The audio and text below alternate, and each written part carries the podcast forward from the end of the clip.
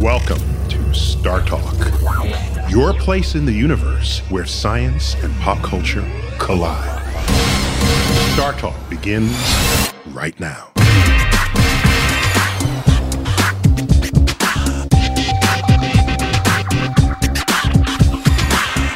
This is Star Talk Radio.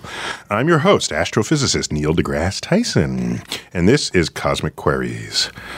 The, I keep thinking of it as an after hours kind of thing. It has that feel to it.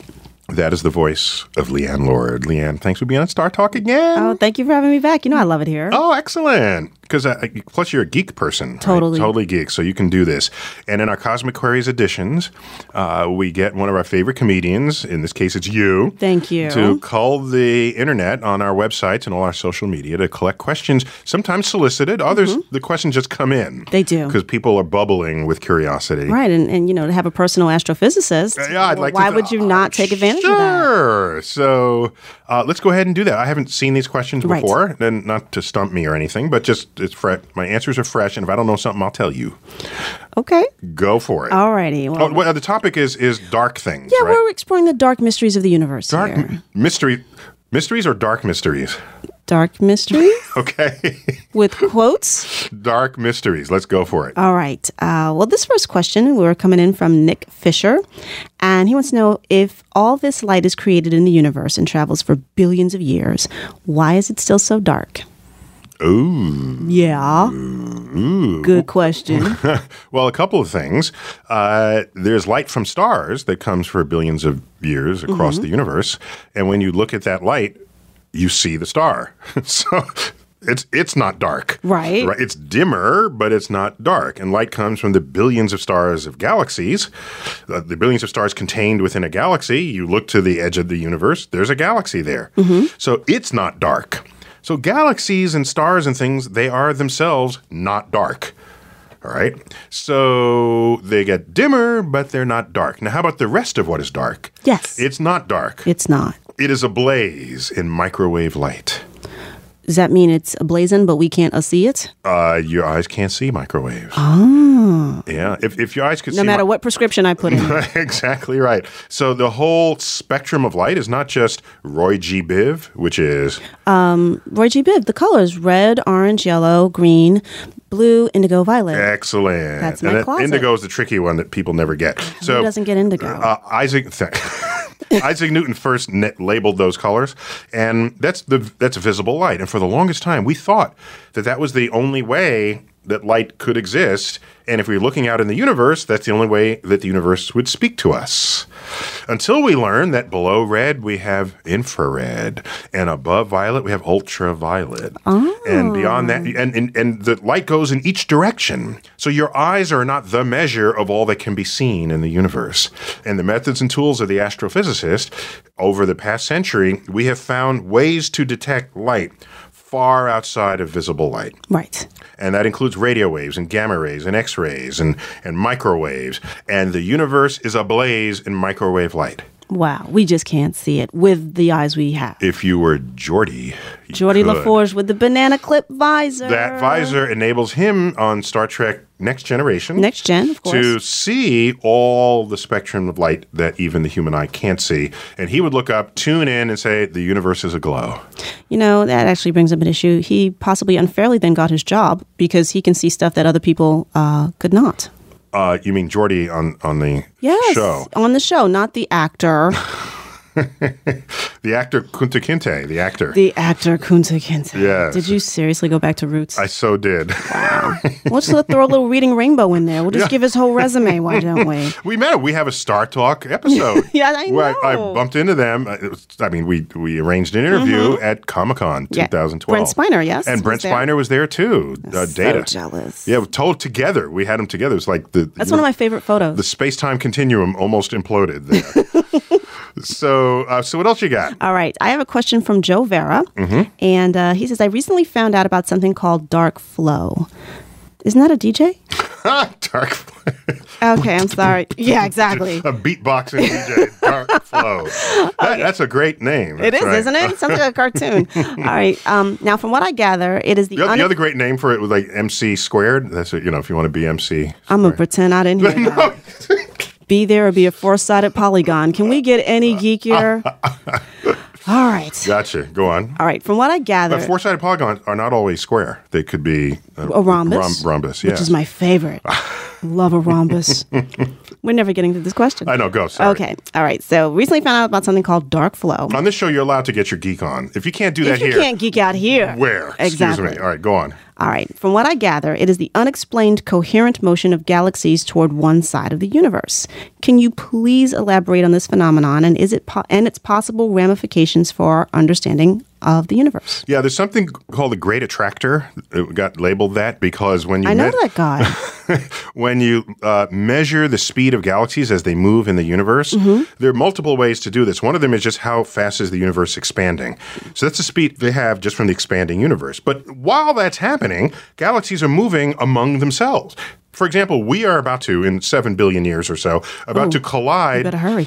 with the Andromeda Galaxy. It's our nearest big galaxy. So we're about to collide, but the greater activity of the universe is expansion while galaxies are still moving among themselves. Okay. Right? So when you map the speeds of all these galaxies, it was found that there's a whole swath of galaxies in the universe that have sort of an extra motion towards one direction. So you don't know if they're escaping something or being drawn towards something. Run everybody. So it's an it's an interesting sort of phenomenon that's not completely explained. so you just didn't explain it. I love it. You made it sound real good though. That's nice. Wow. If somebody figured it out recently, I haven't read about it. Let's put Wow. it that way. I'll, I'll, Well, let check your Twitter stream. I'll check. I'll check it. Yes. All right. Mm-hmm. That's hilarious. All right. Next question is from John Coleman. Mm-hmm. And he says Is there any possibility that the singularity that created our universe is still active and part of the reason the universe is expanding? Oh no, we, uh, the singularity was a point in space and time. Oh. It is not still around. We we are the singularity writ large across the dimensions of the cosmos. I'm going to put that on a t shirt. I'm a singularity. What are you? No, you were once a I singularity. was once a singularity. we are what the singularity became. I'm a has been. So is it is, is it good for you? It's good for me. Okay. we have like like 15 seconds left. Uh, See what you can give me in 15 seconds. All right. Um, Kevin P- Pulido wants to know according to the theory of the multiverse, what is space, uh, he'll call it space, between universes? No, 15 seconds is not enough time to answer that question. so when we come back on Star Talk Radio, the Cosmic Queries edition, more of the questions, your questions, culled from the internet, from our Facebook page. Like us on Facebook. And of course, you can put your questions online at startalkradio.net. We will be right back.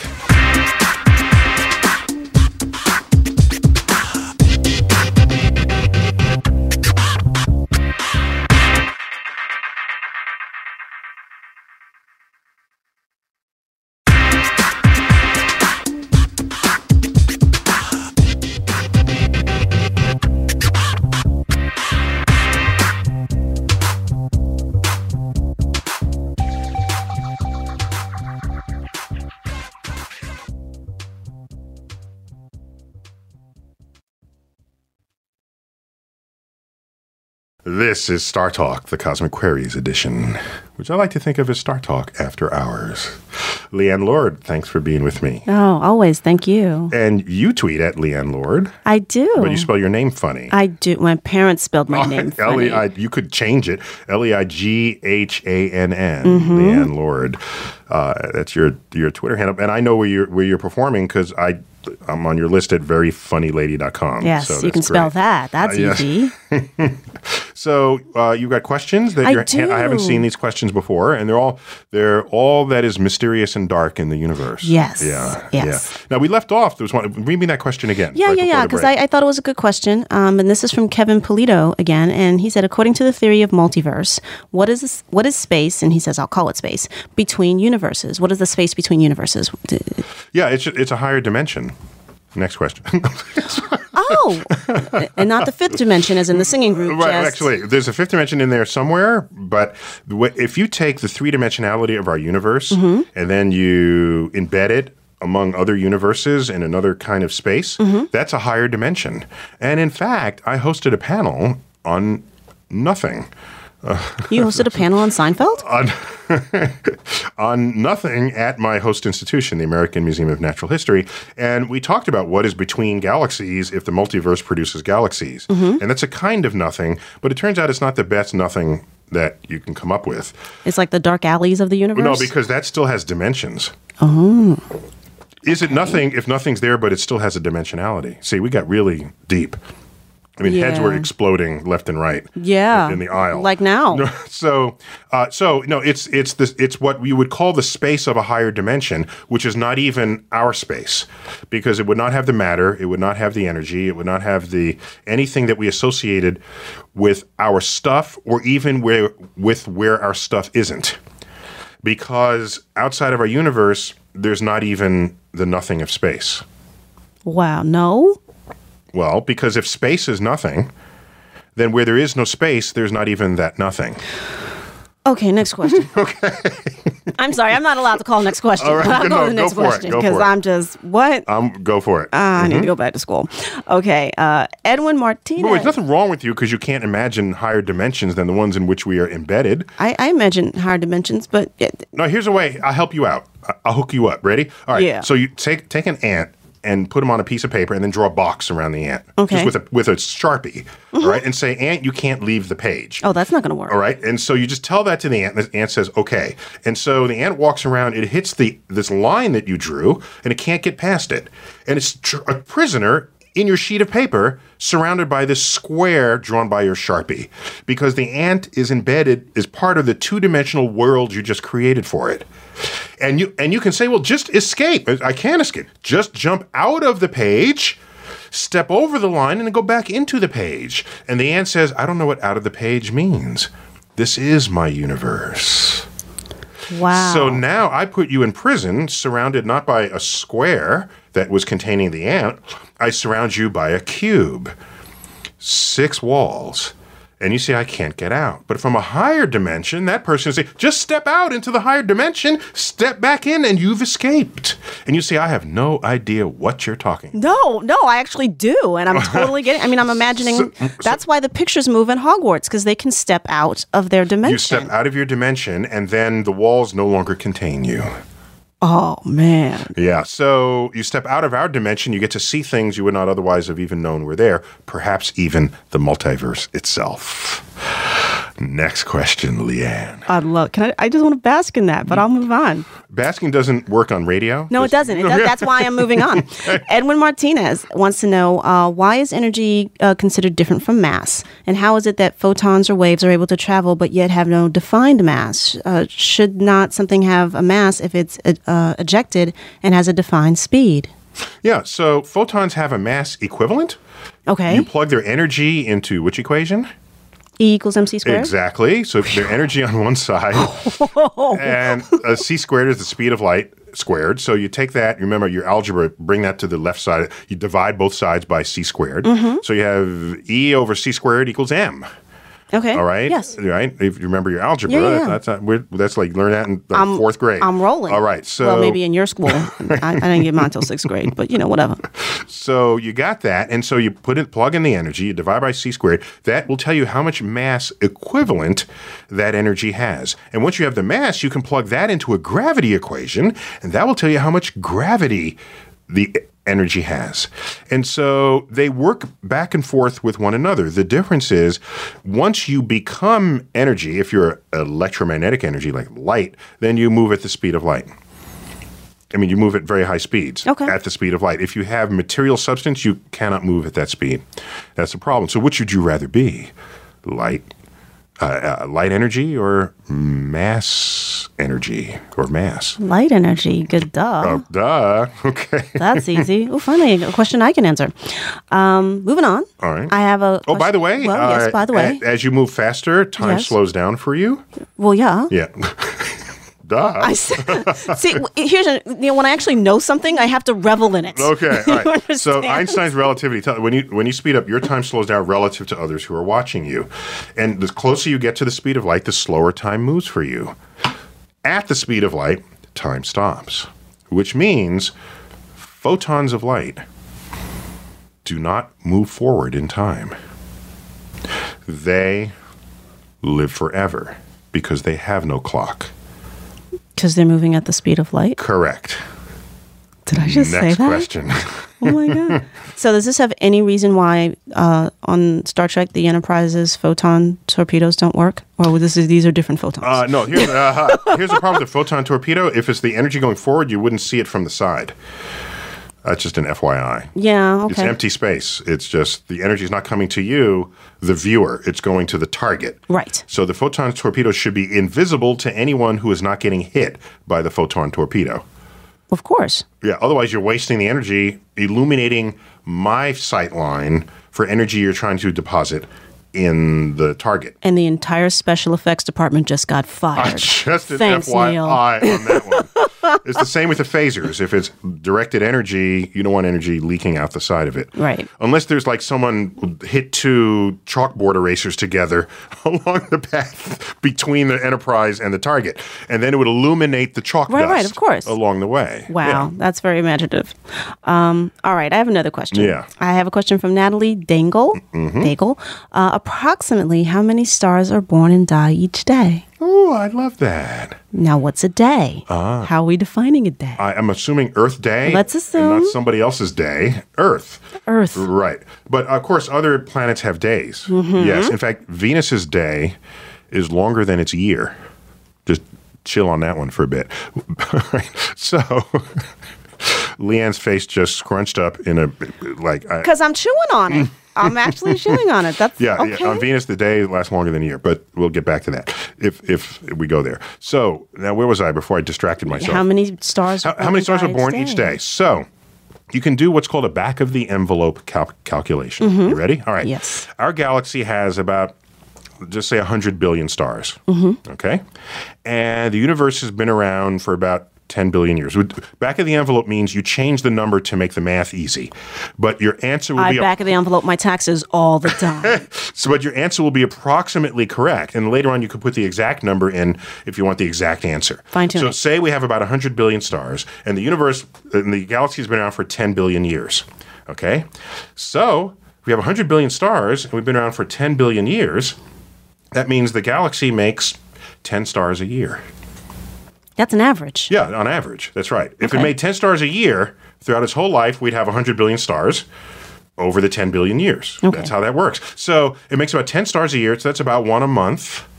And so we don't quite make a star a day on average, about one a month. Okay. We could live with that. However, Uh oh. that's not actually how stars are born. They're born episodically in stars, in stellar nurseries, where thousands of stars are born all at the same time. So if you're a planet in orbit around one of those stars, you'll see stars lighting up daily as they are born. That must be pretty. Well, not daily, but b- frequently. like poof, there's Brad Pitt. Yeah. And poof, there's Angelina Jolie. And a reminder that we had the stars first before there were Hollywood stars. oh well, of course, of course. Uh, we got uh, like a half a minute left. What do you got? We, what can we fit in here in this segment? Um, wow. Okay, I'll try. Uh, this is from Abdeli. I can't even get the name out that quick. All right, here's a simple question. The moon orbits the earth, the earth orbits the sun, our solar system orbits the center of the Milky Way galaxy. Does this pattern stop on a galaxy level, or is our galaxy orbiting something else? And that's from Chris Carlson. Cool question. I can do that in five seconds. Listening. four, three. No, I can't do it. we come back. what does our galaxy orbit when we come back to Star Talk Radio, the Cosmic Queries edition?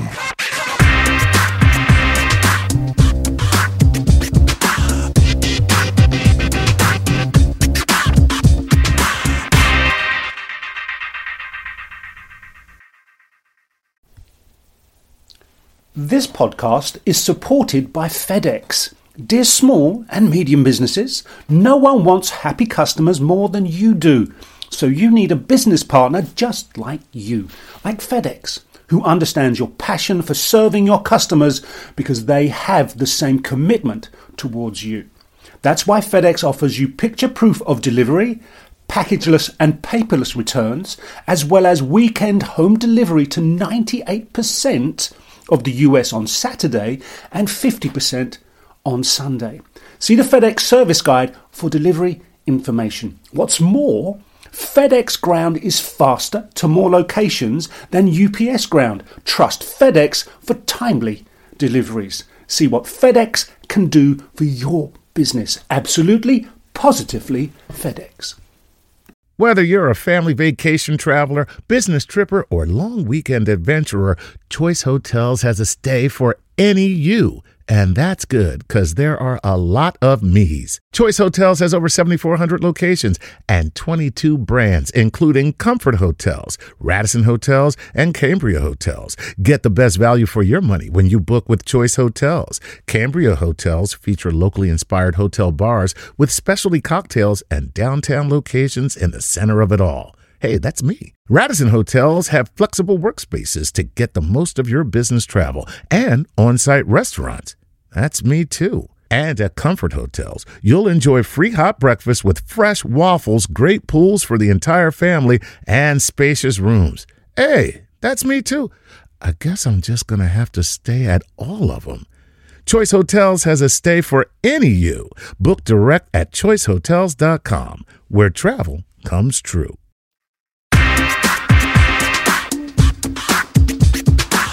This is Star Talk Cosmic Queries. I'm your host, astrophysicist Neil deGrasse Tyson.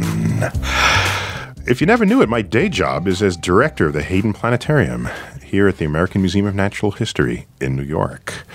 Come by and visit. Tell the front gate that you know me, and they'll still charge you admission. Just an FYI. Uh, so, Leanne Lord, I got you in studio. Thanks for reading Cosmic Queries to me. Oh no, thank you. And these are dark things in the universe, dark mysteries of Dark the cosmos. mysteries of the cosmos. And we almost we just didn't have time in that last segment. What was that last question? All right, that last question uh, again was from Chris Carlson, and uh, basically, the moon orbits the Earth, the Earth orbits the Sun, and our solar system orbits the center of the Milky Way. So, does this pattern stop on a galaxy level, or is our galaxy, among others, orbiting something else? We technically are orbiting the Andromeda galaxy. Oh, by the way, we should be clear. The moon doesn't orbit the Earth. Okay. They The moon doesn't orbit the Earth. The moon and Earth orbit a common center of gravity, yes. which is not in the center of the Earth. In fact, it's 1,000 miles below Earth's surface on a line between the center of the Earth and the moon, wherever the moon is at any time. got it. but we're 4,000 miles in radius. So 1,000 miles down is not the center of the Earth. Right. So while the moon goes around us, we do a kind of a, a- a jig. We do a little jiggle. all right. The Earth's shimmy, the Earth Harlem shake. The Earth, shi- the Earth kind of shimmies because the point that it revolves is within itself and it's not at its center. So you got that. All right. Okay. Mm. Meanwhile, Earth and the moon go around the sun, Mm-hmm. a common center of mass between the two of them, which is Okay. not at the center of the sun. I'm sensing a pattern Except here. we are so schmaltzy compared to the sun that the center of mass between the sun and the earth is really close to the center of the sun. okay. Okay? The sun is so large a million earths can fit inside it. So we don't we're not really yanking the sun's chains here. But the little bit that we do, that's how many planets are discovered orbiting other stars. You look at a star, and the star's not just hanging out, it is shimmying. Doing a little shimmy. And you're saying, we infer a source of gravity that's orbiting that shimmying star. And the amount it shimmies tells you how far away the planet is from it and how much mass it contains. So, yes, so Earth and Moon, common center of gravity. Earth, Moon, and the Sun, common center of gravity. The Sun and the center of the galaxy, we orbit that. The galaxy is technically in orbit with the Andromeda galaxy together except our orbits are really elongated. They're not circular. No. They're like re- they're so elongated that in fact we're on a collision course. Really? yes, we will collide with Andromeda in about 7 billion years. All right, let me mark my calendar. It will be a train wreck, a titanic collision. Mark put it in your your your your your smartphone. You'll have it. Yeah. Shall we move on? Yes. All right. This is from Lexi Davis. This is a cute question. I love this. Uh, is there anything smaller than the infinitely small? And can you put it in a way that does not make me hate that I don't even get to be in pre calc till next year? Ooh, high school student. Yes. Can you Nice. Mm. smell that? Young person. Uh, yeah. So, uh, s- by the way, see if you really like math. See if you can skip pre-calc and just go straight to calc. Just, just go, tell them Tyson told you. nice and tone. I have, Yeah. a, I have a note from my personal astrophysicist. Yeah. Can I please get and, in? And just go see if you can go straight to calc. But all right, so is there anything smaller than infinitesimally small? Mm-hmm. Uh, yes. All right, next question. No, You are uh, so evil. Okay, no, no. So here it is. Uh, the electron is smaller than the smallest thing we have ever measured. And in fact, it is so small, we do not know how small it is. We cannot measure it. It is so small. In fact, it could be so small as to not occupy any volume at all. As far as our measurement devices are concerned, it has no dimensions at all. The electron. So uh, the electron comes closest to infinitesimally small of anything we have ever known, thought of, dreamt of, or measured. Okay. So, Yeah. So got it. there you go. What else you got? I have a question from Uh-huh. Paul Lundgren. And he says, Can a brown dwarf. Wait, do I? No, okay, I'm moving on. Can a brown dwarf accumulate enough Yeah, don't matter? go there, don't I'm go not. Yeah, I thought about it. and like, nah, I like my job. Can a brown dwarf accumulate enough matter to ignite itself into a star? And then he says, corollary: Can can a neutron star gather enough additional mass to collapse into a black hole?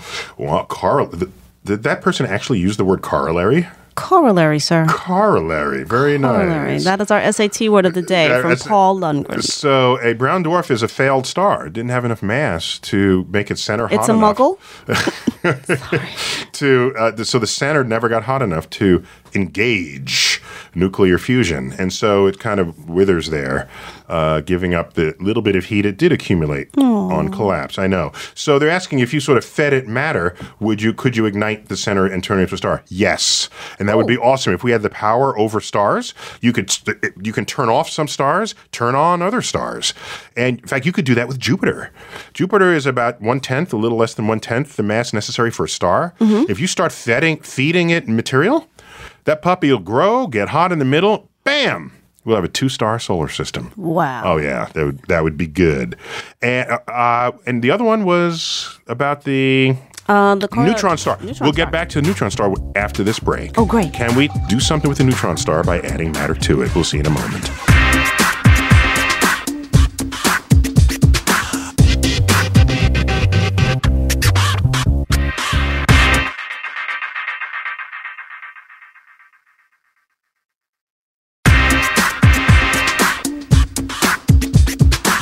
We're back, Star Talk Radio, after hours. Cosmic Queries Edition, Leanne Lord. Thanks for being with me. Thank you. Excellent. So we're reading uh, the Dark Mysteries of the Universe. Yes. Questions I haven't seen. You have not Hearing seen them for the these. first time. And we at the break, we had an awesome question from a high schooler. Um, well, that was from Lexi. Um, I don't know if Paul is uh, in high school or. Oh, college. okay, right. So but we answered Lexi's question. We did answer Lexi's question, and you. Well, did I'm assuming advise- she's in high school because she was talking about taking pre-calc. pre-calc, right? Um, right, and you wouldn't you really do that in elementary school. And you could be like a, a, a full-up adult going back to school. You could be You could be, but I, I bet she's like in 10th grade right, or something like and that. you're advising straight to calculus. If you love it, just Just fight with no the big delay. dog. Yeah, pr- don't know this pre stuff. That's like preschool. Just go straight to school. straight to school, directly to school. Do prenup- not fast go. Prenup, just go straight to the nup. wow. No, no, n- no. He don't mean that, y'all. Get a prenup. don't mess around. Get a prenup. All right. Mm-hmm. All right. Well, it was Paul Lundgren who had a, a two-part question, and he wants to know if we could gather, uh, could a neutron star gather enough additional mass to collapse into a black hole? Yes. All right, great.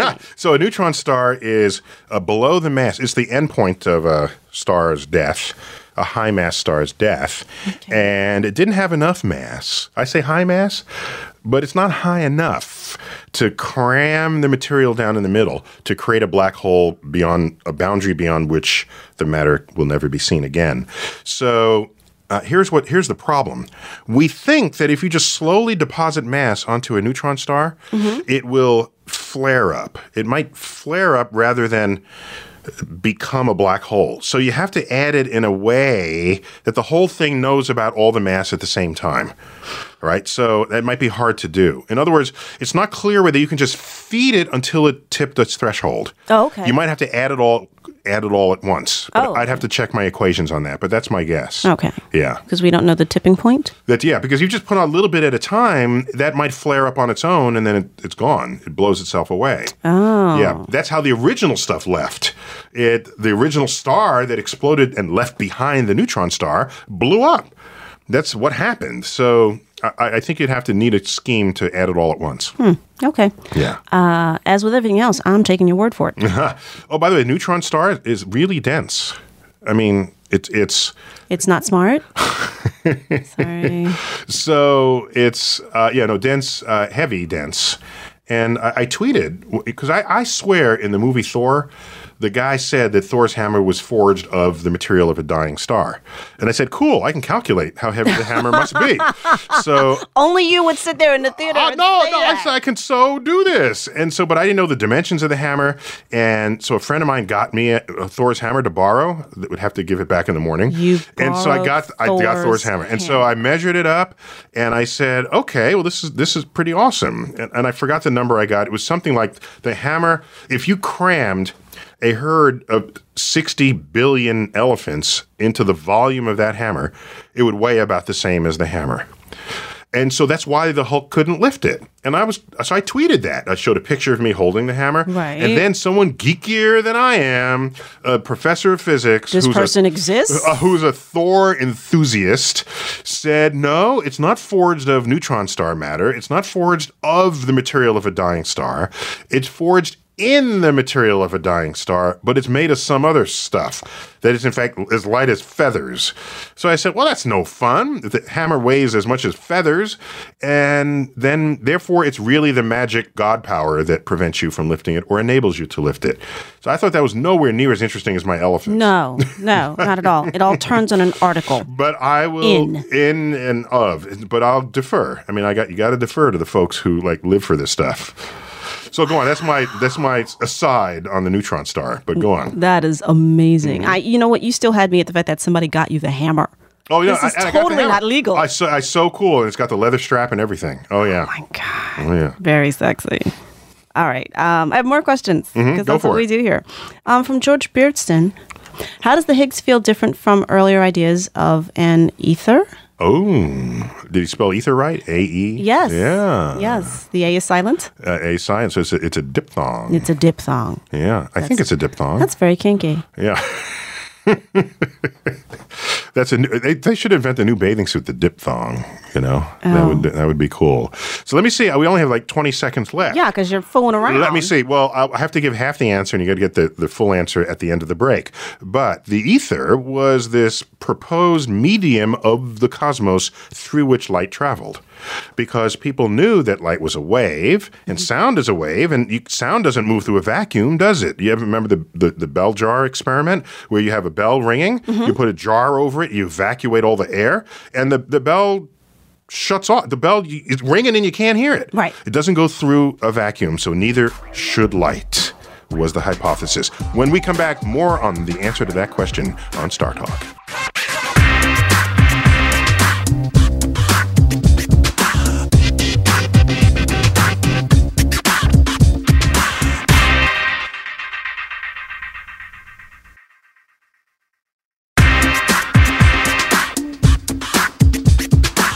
Star Talk.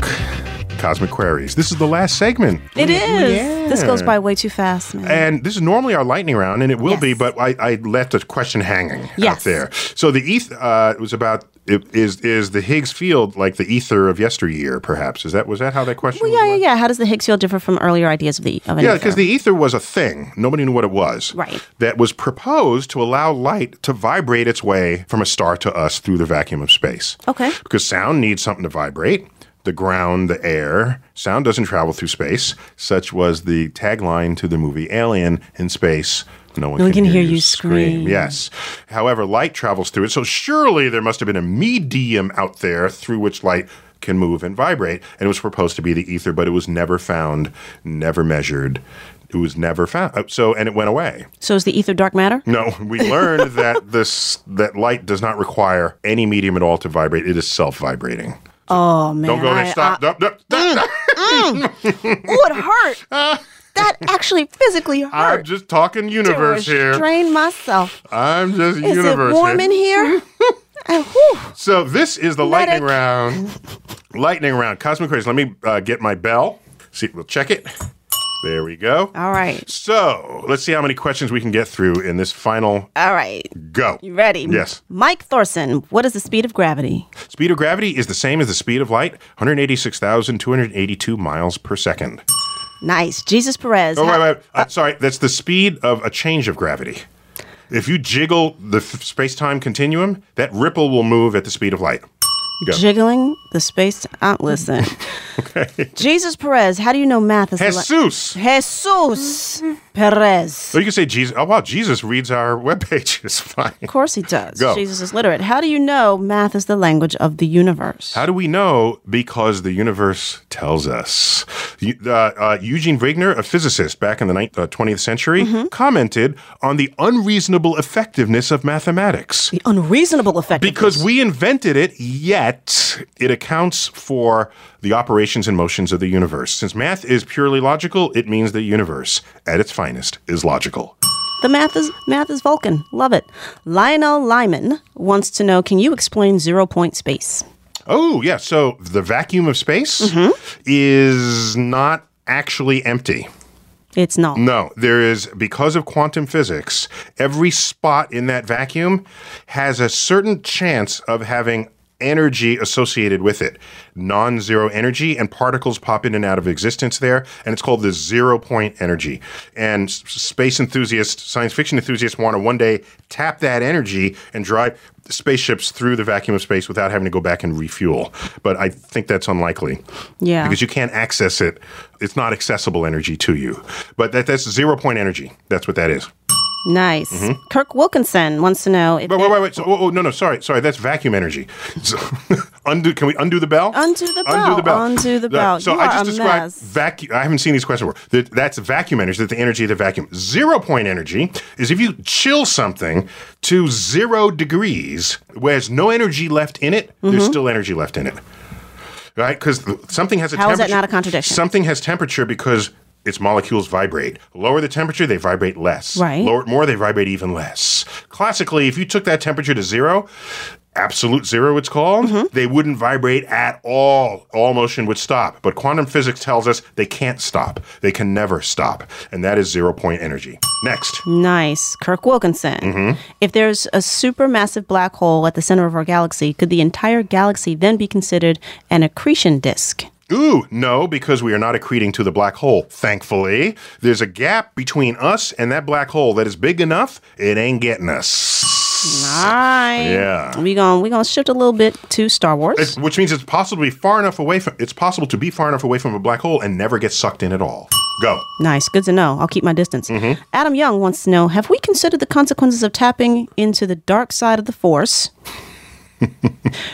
and is the dark side of the Force really stronger or just more lucid? Ooh, well, all the forces we know don't have dark sides. You haven't met my mother. I'm sorry. so yeah, there's uh, there's the, there's a push pull. There's an up. You know, there are forces that can move and shrink and things, but we don't put uh, emotional cultural interpretations upon them. They're just forces. Nice. Next. All right. Uh, this is an email from. Oh, I can't see who it's from. Oh, hey, Dave, from Paul Leonard. Oh, by the way, Yes. If we did, then you'd know they would have to be evil. Otherwise, you could not define any force as good. this is another show. okay, All go. right. If every action, this is from Paul Leonard. If every action or decision can spawn an altern an alternate universe, where does this universe worth of matter and energy come from? And this guy's been losing sleep over this. It has been hypothesized that at every point you can choose to make something happen, you choose to do so, but another universe spawns that continues the way you would have existed in that other way. Yes. This is the multi universe hypothesis of quantum physics. Sliding basically. doors. Got yeah, it. Yeah, And so that was a way to understand how an experiment can have multiple simultaneous outcomes. Yes. Right? Maybe the universe split. But no one takes that literally seriously. It's just a way to explain stuff that we have no clue what it is that's actually doing. That's why quantum mechanics remains seriously mysterious even to ex expert. You're listening to Star Talk Radio. Stay tuned. More up next.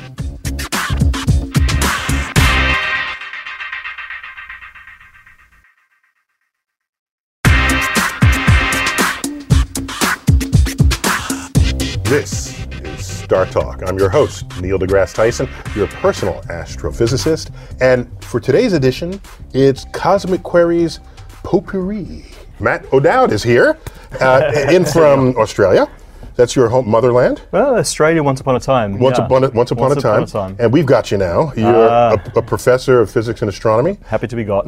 at, uh, at the City University of New York. That's right. uh, Lehman College up in the Bronx, where I'm from. hey, And uh, you're here because you have a YouTube channel sure, I do. called Spacetime. Great name. Thank you very And much. it's the PBS, I didn't come up with No, it, great. but yeah. uh, uh, PBS Digital Studios. That's right. Very good. And so we're doing Q&A here. And So, ah, so my question is this: we, we live in complex and strange times, and one of the the weird things that's happened recently is that politics now happens on social media. It seems. So I don't see why science policy development can't also happen on social media. I want to ask you a really a simple question, overly simplistic, but your answer, I think, who knows? Who knows what it could change? So, if you were given the right, the power to direct the entire flagship science program of an entire, let's say, administration, you know, the moonshot of a given administration, it's going to be billions of dollars worth, but you only get to choose one thing. What would it be? what do you mean choose one thing? Choose one destination? Choose, well, I'm not talking about necessarily traveling anywhere. It Choose could a be thing to get a nation to science- do. Exactly. Okay. Uh, so, first of all, um, this is a democracy where people vote for things, for people, and I value that. I guess we're also a republic in a way, but votes matter, okay? And as an educator, I will not presume that I have the right to take a country to a place that I think would be a fun place to take it without the full backing of everybody who votes. So, my power that you've just granted me would not be to just steer the bus, it would be to walk up and down the aisles of the bus. teaching people the value of exploration, the value of knowledge, the value of moving a frontier beyond wherever it may have stagnated. Then I go back to the steering wheel and I say, where does everyone want to go? And then they all collectively say, space. They might say something else, and I'll respect that. But I want at least a shot at convincing them that space exploration is one of the greatest forces that can operate on our science literacy. Imagine knowing that your country is about to colonize Mars or, or lasso a comet uh, that has fresh water, or to mine an asteroid, or deflect an asteroid that might be headed our way. And I need the best chemists and the best biologists. Maybe there's life on Mars that we'll discover. I need the best biologists. I need the best aerospace engineers, mechanical engineers, electrical engineers. Chem- uh, I said chemists, geologists. All of the entire portfolio of STEM fields are represented in a space mission. So uh, that's that uh, in a space mission that's ambitious enough. So, uh, and we know that the engines of tomorrow's economy the engines of tomorrow's growth economies have as their center innovations in science, technology, Sure. engineering, and math. So, in a democracy that is also a capitalist system, when nobody wants to die, nobody wants to die poor, space exploration is one of the m- m- one of the most potent ways to stimulate this kind of thinking in a country. So, th- so you can turn a, s- a sleepy country into an innovation nation by doing this. Mm, by, ha- by having innovation and a dream in the right direction. A dream in the right direction that's hitting the headlines every day. Because if you're going to expand a frontier like this, you're going to have to innovate. You're going to have to invent. Patents will be awarded. The, all, that that entire frontier will be new. And that is what stimulates uh, discovery. So That- it's- so, so I would say, so you want to give me the power. I would want the I- I power to do convince actually- people that that might be a cool thing to do. Okay. And then you implement the, pr- the policy. Gotcha. And so, so with space, is it? I mean, it's hard. It's it's extremely hard to do. That's part of We why do it's so things- inspiring. Not because they're hard. No, that, I We messed do it up. them because they're because they're All right, I cool. got No, no, I got Okay, I'm starting. over. All right, no, that's good. Uh, we want. We choose to go to the moon, not because it's easy, but because it's hard. Okay, and I think I it's got the- that and right. it- and, it- Okay. and it's the right thing to do. All right, so the policy is implemented. Do we go asteroid mining first? Do we build a colony on Mars first? Do we go back to the moon first? Venusian cloud cities, anyone? So I have a slightly different view of that. I want to call it a contrarian view, but it's definitely a different lane that I'm driving in. It is why think of destinations in order? Why, why think of a destination as a goal? Why not let your goal be access to the entire solar system? Let that be the goal. Okay. And if that's the goal, then you build ships that have different combinations of boosters. You pull this one off this shelf, and that this combination gets you to Mars. This combination, you chase the asteroid. This other combination with this payload, this other combination with this payload gets you to the, to the backside of the moon. So it is the goal is your capacity to explore, not the destination. And when you build the capacity, you then are can be responsive to the creativity of everyone who's there. This is what this is the difference between a computer that solves one problem and a computer that can solve any problem sure. any problem you can think of. So so so don't come to me saying, do we go to the moon first or Mars first or you do it all. Well, there, there, there- I mean, to some extent, there has to be some sort of timeline, but I think this is exactly The timeline is on the capabilities of your spacecraft. That's the timeline. That's what you got to. I'm going to. I said I'm driving in a different lane here. You got to think differently about space. Space is not about destinations. Star Trek, I think, the original series was the first time there existed a spaceship in storytelling that did not have a destination in mind. Every third star on the right. every s- every spaceship in science fiction stories was built to go somewhere and then you get out and do your thing but that spaceship the enterprise to boldly go where no man has gone before it didn't say to go to the moon it didn't say to go to mars just to go where no one has gone before it was a ship without a destination and you lived on it That's quite beautiful. Uh, I think I think SpaceX is doing something like this, if I recall. Uh, they're building an arsenal. Uh, I, I don't like that word. They're building a, a portfolio of ships to try to do this. Yeah. Oh, yeah. Exciting stuff. Indeed. Neil, thank you so much. Well, thanks Uh, for being on. Hopefully, we've convinced the school bus. Yeah, I'm going to be the driver there. Where we go, you know. Uh, no, then you then you spawn more school buses, and then you get on the school bus to the asteroid or to Mars or Venus or Jupiter um, and beyond. Thanks for listening to Star Talk Radio. I hope you enjoyed this episode. Many thanks to our comedian, our guest, our experts, and I've been your host, Neil deGrasse Tyson. Until next time, I bid you to keep looking up.